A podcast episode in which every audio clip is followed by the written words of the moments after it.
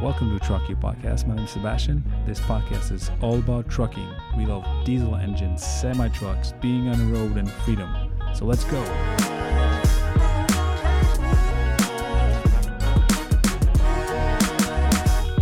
let's do it. How's it going, Ray?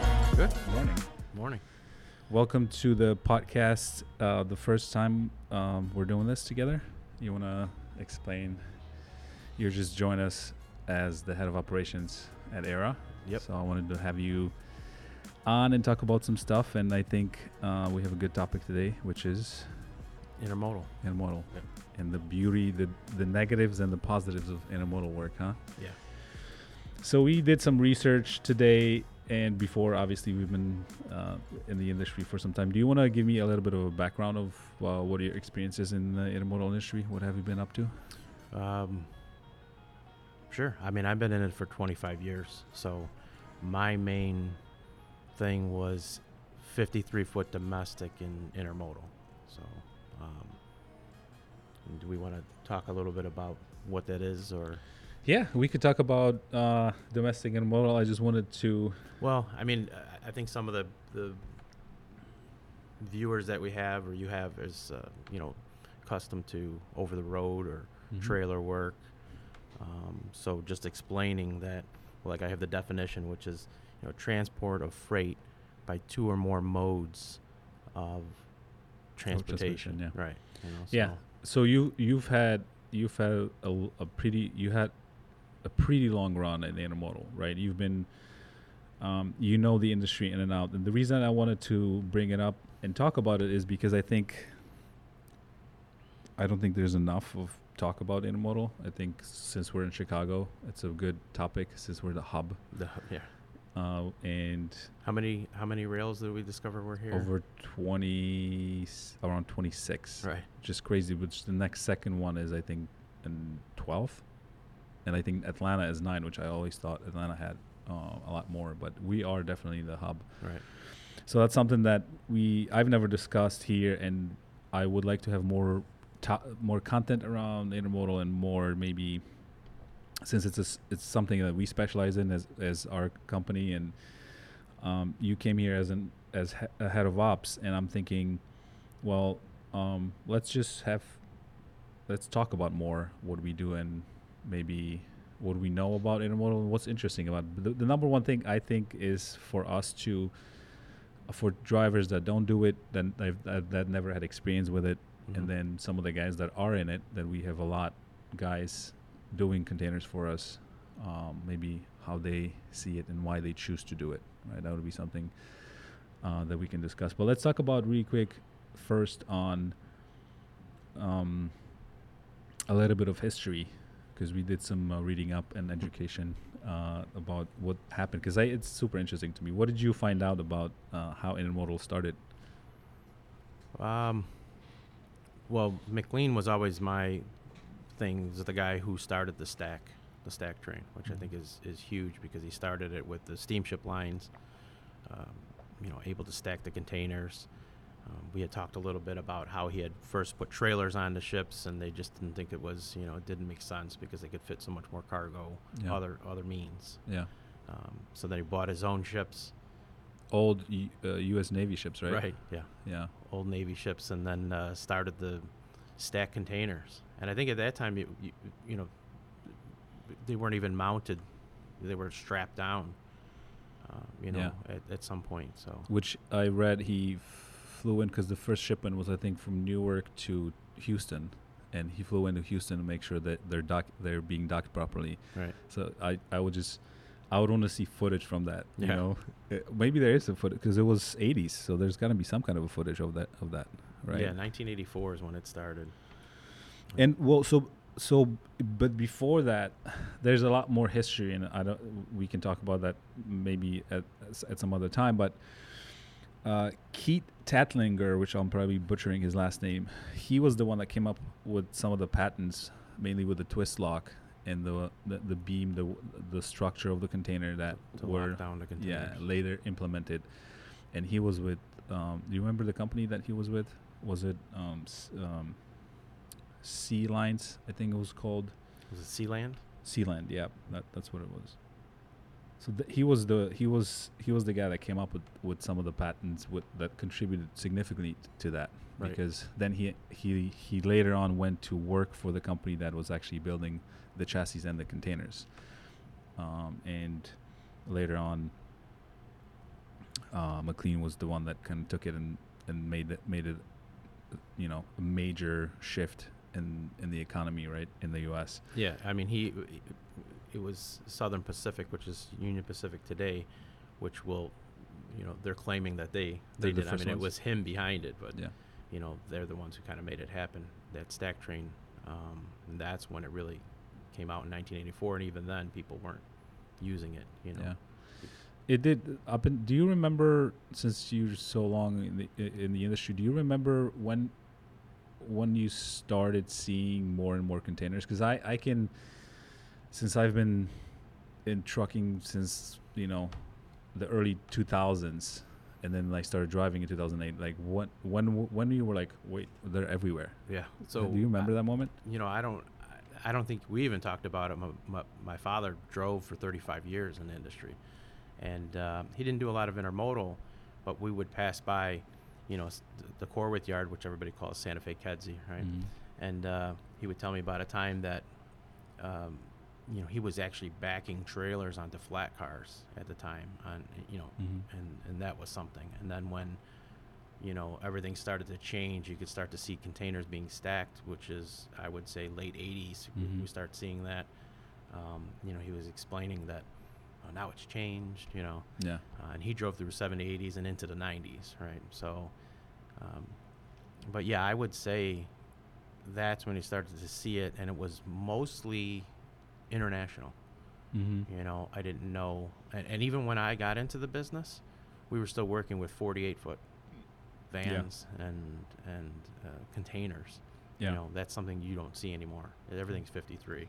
53 40s and 20s just we haven't talked about the sizes but Right. but we'll we'll probably get to that a little bit so so when he was doing it when it was starting you said it was they were 48 48 48. Yeah. Well, yeah. When I finally got into it, yeah um, there are different different sizes and the the the domestic is what's uh, concerned a 53 footer right Right. and then then in 20s and 40s are international shipments but the there there were there was a period that they they I, I guess they couldn't decide on a on on some of the sizes but early on from the beginning what I read about was that the key to intermodal was the standardization that you could standardize ports and ships to where guys loading it up in Hong Kong know that it's going to be uh, offloaded in New York and that there's not going to be issues with moving it, which was the biggest, the, the biggest, how it brought down the global economy into,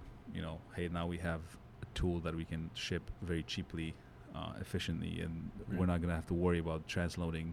Although domestic, uh, it's called domestic, but a lot of that freight is is import freight, right? Right. Which is getting transloaded. yeah, it's it's transloaded from coming off the ship. It's going to docks and you know being moved around from there. Yeah. Put onto that those 53 foot domestic containers. So Yeah. and it, and it's funny that you said that because I didn't for a long time never understood why people were saying, "Oh well, you know, there's there's issues with the ports, there's issues with the ships, and what does that have to do with us? We're domestic, you know." Yeah. Uh, but it was, you know, it's a huge part of that, and some of it even comes inland. Um, doesn't even happen out, you know, it comes inland and it, and it's getting transported and taken off. So Yeah, and then so what that that's that speaks to what it's happening, what's happening right on the West Coast, right? We're you know July 2022, uh, and you heard about the uh, rails having issues, the bottlenecks, Yeah. the wait times, Yeah. all that is affecting pretty much everything because all all that all that products coming from you know uh, it's getting imported, and then now we have a bottleneck in in case of California this this instance, but then you have East Coast now being backed up because everybody, I mean not everybody, but the majority of uh, getting ships are getting rerouted, and Right. now now- now the East Coast is also delayed. So it is it is interesting how I also thought it was like well domestic, but do is there still domestic movement of freight in um, on domestic containers. Sure. Right. Yeah, I mean, I, I would always see stuff coming in from California, Texas. You know, it's coming into Chicago. Um, those were were, were big areas. Um, so yeah, d- domestic is ha- is still happening. Yeah, and I, what I always tell uh, when I somebody's asking me what, what domestic is, and I'm like, well, if somebody that's not in trucking, like if you have uh, oatmeal or you know moving from let's say Quaker Oats, they're loaded up and then goes to California. It doesn't end up on the you know it just ends up on the rail and then y- they just ship it. Right. Right. So it goes to different part of the countries on rail, but that's a that's a um, car shipping product within the U.S. on train. That's what the domestic 53 is, but then obviously everything else that's coming as as imports is transloaded onto that because, uh, which is the next thing I was going to talk about. Who who is one of the, who's who are one of the biggest companies moving intermodal freight in U.S. You think? I mean, I know you know, but well, I mean, we talked about. I mean, if you're talking about domestic, we we were talking about JB Hunt for sure. Mhm. JB Hunt. yeah, 1989 was the when they got into the game.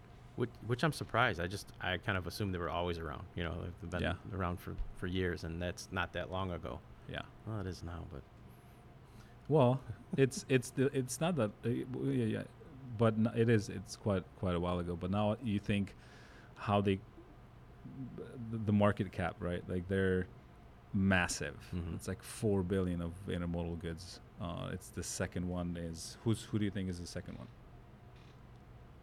it's well, we talked about Hub, right? Yeah.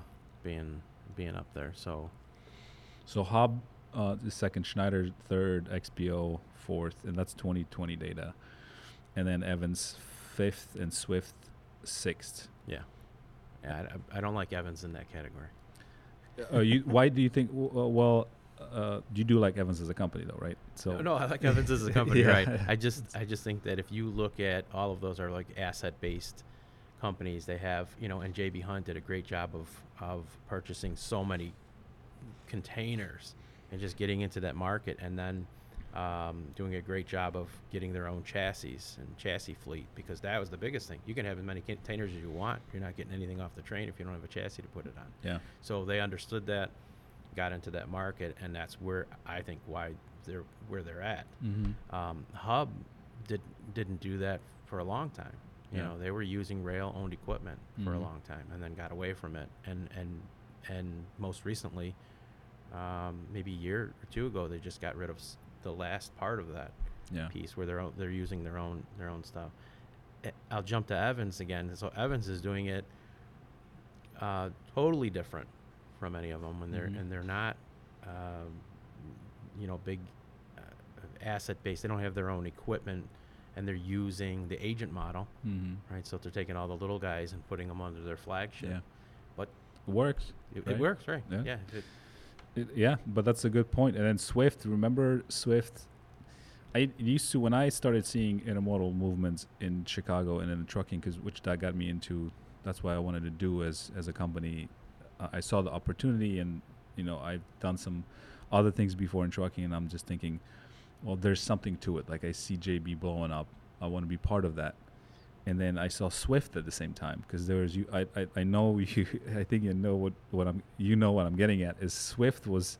It was there was there was a significant amount of time where they were going head to head with with trying to capture that market, mhm. and then something happened and Swift just fell off the. Uh, Right. Well, there's still a significant player in the game, but right? Would you agree that, or was it just is it is it my subjective? Well, yeah. I mean, I think I wrong think opinion. I wonder when Swift started, but yeah, I would think at some point they were head to head. But I, it looks to me when you look at the numbers that JB Hunt was thinking way ahead of that.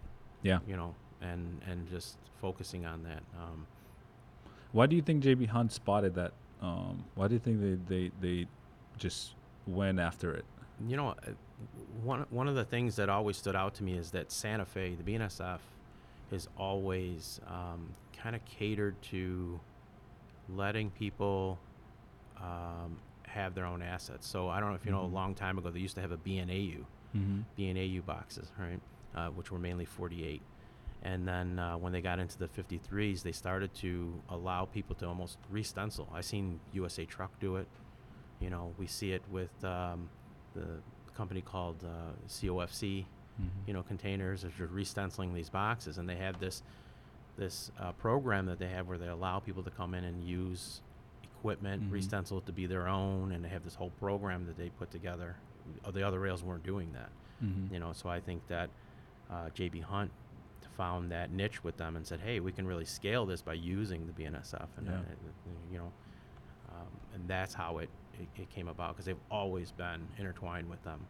Um, Mhm. But that's why is that's where that's where that came from. They got they they were they were able to capture that capacity, right? yeah, And then and it, and keep in mind they were leasing at one point mhm. this equipment. You know, so they were leasing these old BNAU boxes that yeah. you know um, became a s- standard. So and then they just started getting into their own assets. And I I wonder how much of that was um, recognizing driver shortage, and and recognizing the shift and how people will. How hard it is to get somebody in the truck for uh, OTR, OTR Mhm. and have somebody live in the truck, right? And I'm like, well, th- there's an opportunity because now you have the dray moves, which are close proximity. You're not going far. You can be home daily, which is some. We're going to talk about that in the positives and negatives in a bit, but that's recognizing the driver shortage. I think had to had to do something with it as well. Right. Where, you know, obviously the time sensitive freight is still. That's I mean it's, massive, uh, you know, but compared to intermodal, it's so much I feel like attractive to a driver. It's like, hey, I, I still want to drive, but I can now sleep at home, even though you know, um, you might it still be a long it's going to be a long day, but I feel like they recognize that that driver shortage and maybe going into that niche. Because of that, because of that, right? because now it's bigger than their driver th- division Right. Yeah. right? Absolutely. yeah. which is which is crazy. You always thought of JB Hunt as you know, driving co- trucking company, right? yeah. Absolutely. Um, that, that's a whole nother podcast, by the way. Yeah. We can talk about, you know, like uh, IMCs, intermodal marketing companies, and and uh, Yeah. brokers uh, like a JB Hunt, and the understanding that they're not the same. You know, they're they're different, and with having their own assets or their own trucks or no trucks and uh, Yeah. equipment, which we can, go down another. Uh, exactly. podcast. No, there's there's a lot to it, but let's talk about some of the positives and negatives of uh, intermodal because I would like it from a perspective of an owner op driver, uh, kind of like what what are some positives uh, in your opinion? Um, my my main thing was always consistent rates. That was always kind of my sell, you know, Mhm. to, to drivers who were thinking about coming off of the road or who I was trying to recruit off of the road. Uh, was consistent rates. You know, I, I can sit here and I can stabilize your rates and say if you go here, it's going to be this. If you go here, it's going to be this every time, and we can put together those pieces so that you can make X Mhm. you know whatever that is you know and x may be less or more based on what you want to happen so you want to be home every night or do you want to stay out for a little bit and not as much as a two week you know on the road right Yeah. so that's the consistent rates i've seen so many guys leave or bounce back and forth Mhm. because they can't you know grasp that like hey there's some consistency here i, I Mhm. want to just grab the greatest thing you know oh four dollars a mile Yeah. sure i'll try and get back home Yeah, which that's that's a that's a it's it's you see those shifts every time market shift right? Especially spot market fit which we're talking about here you know owners and companies utilizing strong market conditions which we had into 2021 and now everybody's like well let's jump into intermodal because it's it's stable somewhat right, but but the rates were pretty much the same pretty much the same across years although we could get into a completely different topic of contracted rates and how the market works but Mhm. mainly that rate stays. Th- there's no such extreme volatility as you see on spot market right because Right. what what you saw the four or five bucks a mile was extreme volatility like the hot market just went up so Right. quickly and they had to pay to get it out well um, contracted intermodal is just a you know it's a consistent service and it's not like well of course the rates are going to go up because with everything else falling on on the inflation co- uh, you know fuel costs all that stuff you're going to see the the changes in contracted rates but again you're right it's the consistent rate to me the 300 mile radius, the 250 300 mile radius is is important Yeah. because that's where I see the biggest um, in recruiting and talking to drivers. Obviously, I was like, well, I'm just coming off uh, the road. I want to be home. Right. Uh, so so that short haul um, positive is is is a is a key factor in this just because you you know now you can sleep at home Right. and And still make decent money. decent money and Yeah. a lot of drivers yeah they they they value that they even though the lo- the days are long could be long not Mhm. they're not they, they always are but then now uh, at least they sleep at home they see the, their their families right um is there any other positive that we're miss miss i mean you know other than because there are some negatives that are kind of funny uh, to, we're going to talk about that uh, especially equipment but any positive i would say uh, any other positive uh, well if we're missing something just Well, drop some comments You know, you know, I, what I always heard from over the road drivers too is that like health, right? So a lot of times Mhm. I'm hearing drivers are, that's, yeah that's you know, one. driving across the road and they're having back issues, uh, they're having health issues because they're not eating right, you know. And I think that's that's always been a big thing too. I've had guys, you know, say, "Hey, my knees aren't what they used to be," and you Mhm. know, um, and that was some reasons that they wanted to stay close because now they're they're not constantly on the road driving. They're they can do that 300 mile radius and be back home yeah and then rest. You know, which which comes down to not only uh, health but also food right? you can grab a food from home which otr you kind of left to whatever's out there if you're not cooking and that that is that was something important to me because when i was driving doing intermodal it was i still woke up before i went and i tried to get a workout in which y- you could obviously you can do it in, in otr but just that routine like Right. being able to hit a gym when you come back or when you go before you go decent amount of our drivers do that. I'm like, well, I'm coming right off, off the gym. I'm going right after I'm going to the gym, right? Because then I can uh, take care of y- yourself, and then food, obviously, bringing home, not spending money, additional money, junk food. That you don't have access to good food on the road, which is Right. mind-boggling to me. Still, that there's such, you know, all the chains. yeah, I've always wanted to do something. I I've know, always wanted to do yeah. something. I even came up with a name called Trucker's Revenge. Yeah, Right? that's a good it. one. Yeah, you know, you can have some kind of healthy, quick snack or something like that. And don't worry, I already I already got the You already got the already domain. the domain name. I was gonna go buy it. I always do. no, but it, it is well now it's a little easier because what I what I used to do is I would do I would or pre-order local stuff that I liked and I took if I didn't have time to cook. You know what I mean? Yeah. And, and that's at least you know the source. You know that you like it. At the same time with with Uber Eats and other uh, apps right now, you can have things delivered, which is making it a little easier. Yeah. Right? But just just in general, I think truck stops should have health, healthy options. And no, I'm not talking about Subway. but let's talk about negatives real quick. Uh, negatives. Um, what what's the main one? You think? Um, chassis, uh, maintenance. Maintenance of chassis is probably the you know, um, that's the one big thing when when I see drivers get into this and they come off the road with either their own trailer that they ma- they've been maintaining or a company who's been you know taking real good care of their trailers, Mhm. and then they come in and they're you know not with the same equipment now. That Yeah. that chassis that's underneath that box is has been you know could have been moved five times that day that they're going to take it. Yeah. You know, it's been cross town, lifted off, and you know, moved to a different rail where they needed it, and then put onto another box. It, you know, there's multiple times it can move. So, imagine that, and then trying to get those into the shop for for maintenance. For maintenance, yeah. You know, and some of that stuff is on the fly. Mhm. When the driver's going out the gate, might get a tire repaired or a light. I always hear about uh, the harnesses. Yeah. You know, for the for the electrical Mhm. is always a problem. you Missing know. lights. missing lights. yeah. Some of the chassis still have rims from the 70s, which is crazy to me. Yeah. I don't understand. I mean, I do understand why they do it, but it is it is a big headache. That's why big operators are building their chassis pools, and you have their own, they have their own equipment, right? M- especially, I'm thinking here, JB and Schneider. Hub has Hub's doing the same thing. They have their own chassis.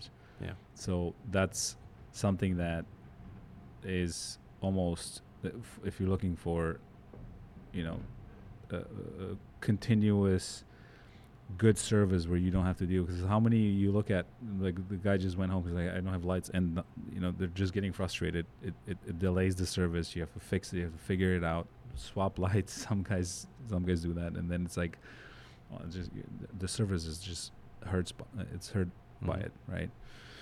Um what else? The tr- uh, train delays i think train delays yeah so if you have um you know shipment that's come inbound we had you know some shipment this morning that didn't come off the train. Yeah. You know, so uh, here's a guy ready to go, willing to work, got the hours to do it, and train didn't get it off. You know, the rail didn't get it off the train in time. So now, now what? You know, yeah. so that's you know that's delayed like that.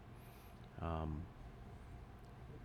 train delays in general have gotten, you know, t- the time it takes t- the product to get from one place to another has changed. Mm-hmm. Has, has come a long way.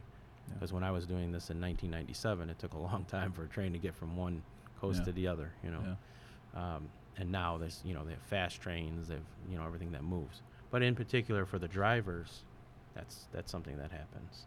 Okay, what do you think is this, uh, what could we do? What could we do better in as being in the, in the in, as in general the in, intermodal industry? What do you think can be done better? Well, I think that it's taken a long time for these for railroads and companies like ours to come together and work together. Mm-hmm. That's the biggest thing. Yeah. Everybody's, you know, mine, mine, yeah. you know. And I see that, well, these are our chassis. Well, this is our chassis pool. Well, this is mm-hmm. our, you know, we don't want to let you use our our train tracks even though we go through the same yards together, you know. Yeah. Um, so there's an inefficiency because nobody wants to work together. Um, Plus software inefficiencies, right? Well, yeah.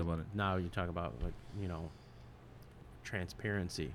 Yeah. You know, people are afraid to connect to each other in softwares because they don't want anyone knowing what they're doing. They yeah. don't want anybody getting the upper hand, right? Yeah. Um, and then everybody's bigger and better. So you've got you could even look at it driver apps. Yeah. You know the in-gate apps. NS uh, has a real nice app, and then UP's coming out with one, and CSX has one, and yeah. well, we'll use ours. If somebody would have just stopped and said, "Hey, yeah. you know, we, we we have a a uniform agreement, the U- UIIA. If somebody mm-hmm. in that facet would have just said, "Hey guys, let's let's look at this. If we're if we can come and get all the drivers together in one spot, why can't we get our software together?" Yeah.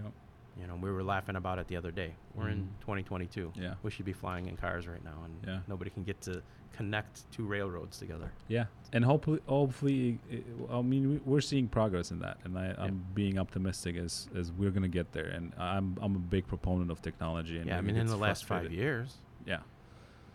I've been shouting from the rooftops since I got into the business. yeah. Know? And uh, nobody will do anything. Yeah, uh, but we do see we do see uh, improvements. That, like, I don't want to also like I think the the API integration is the biggest headache, right. um, and that's obviously a separate podcast too. But um, yeah, I think we covered pretty much whatever everything we wanted, and uh, I think we should do this more often, right? Dig into different topics and maybe provide some additional insight on some of the stuff that we do or uh, in the industry. And yeah, that was what do you think? Yeah. Good? Yeah, absolutely. Yeah. All right. Appreciate you. We're going to subscribe, share, and we're going to talk to you soon.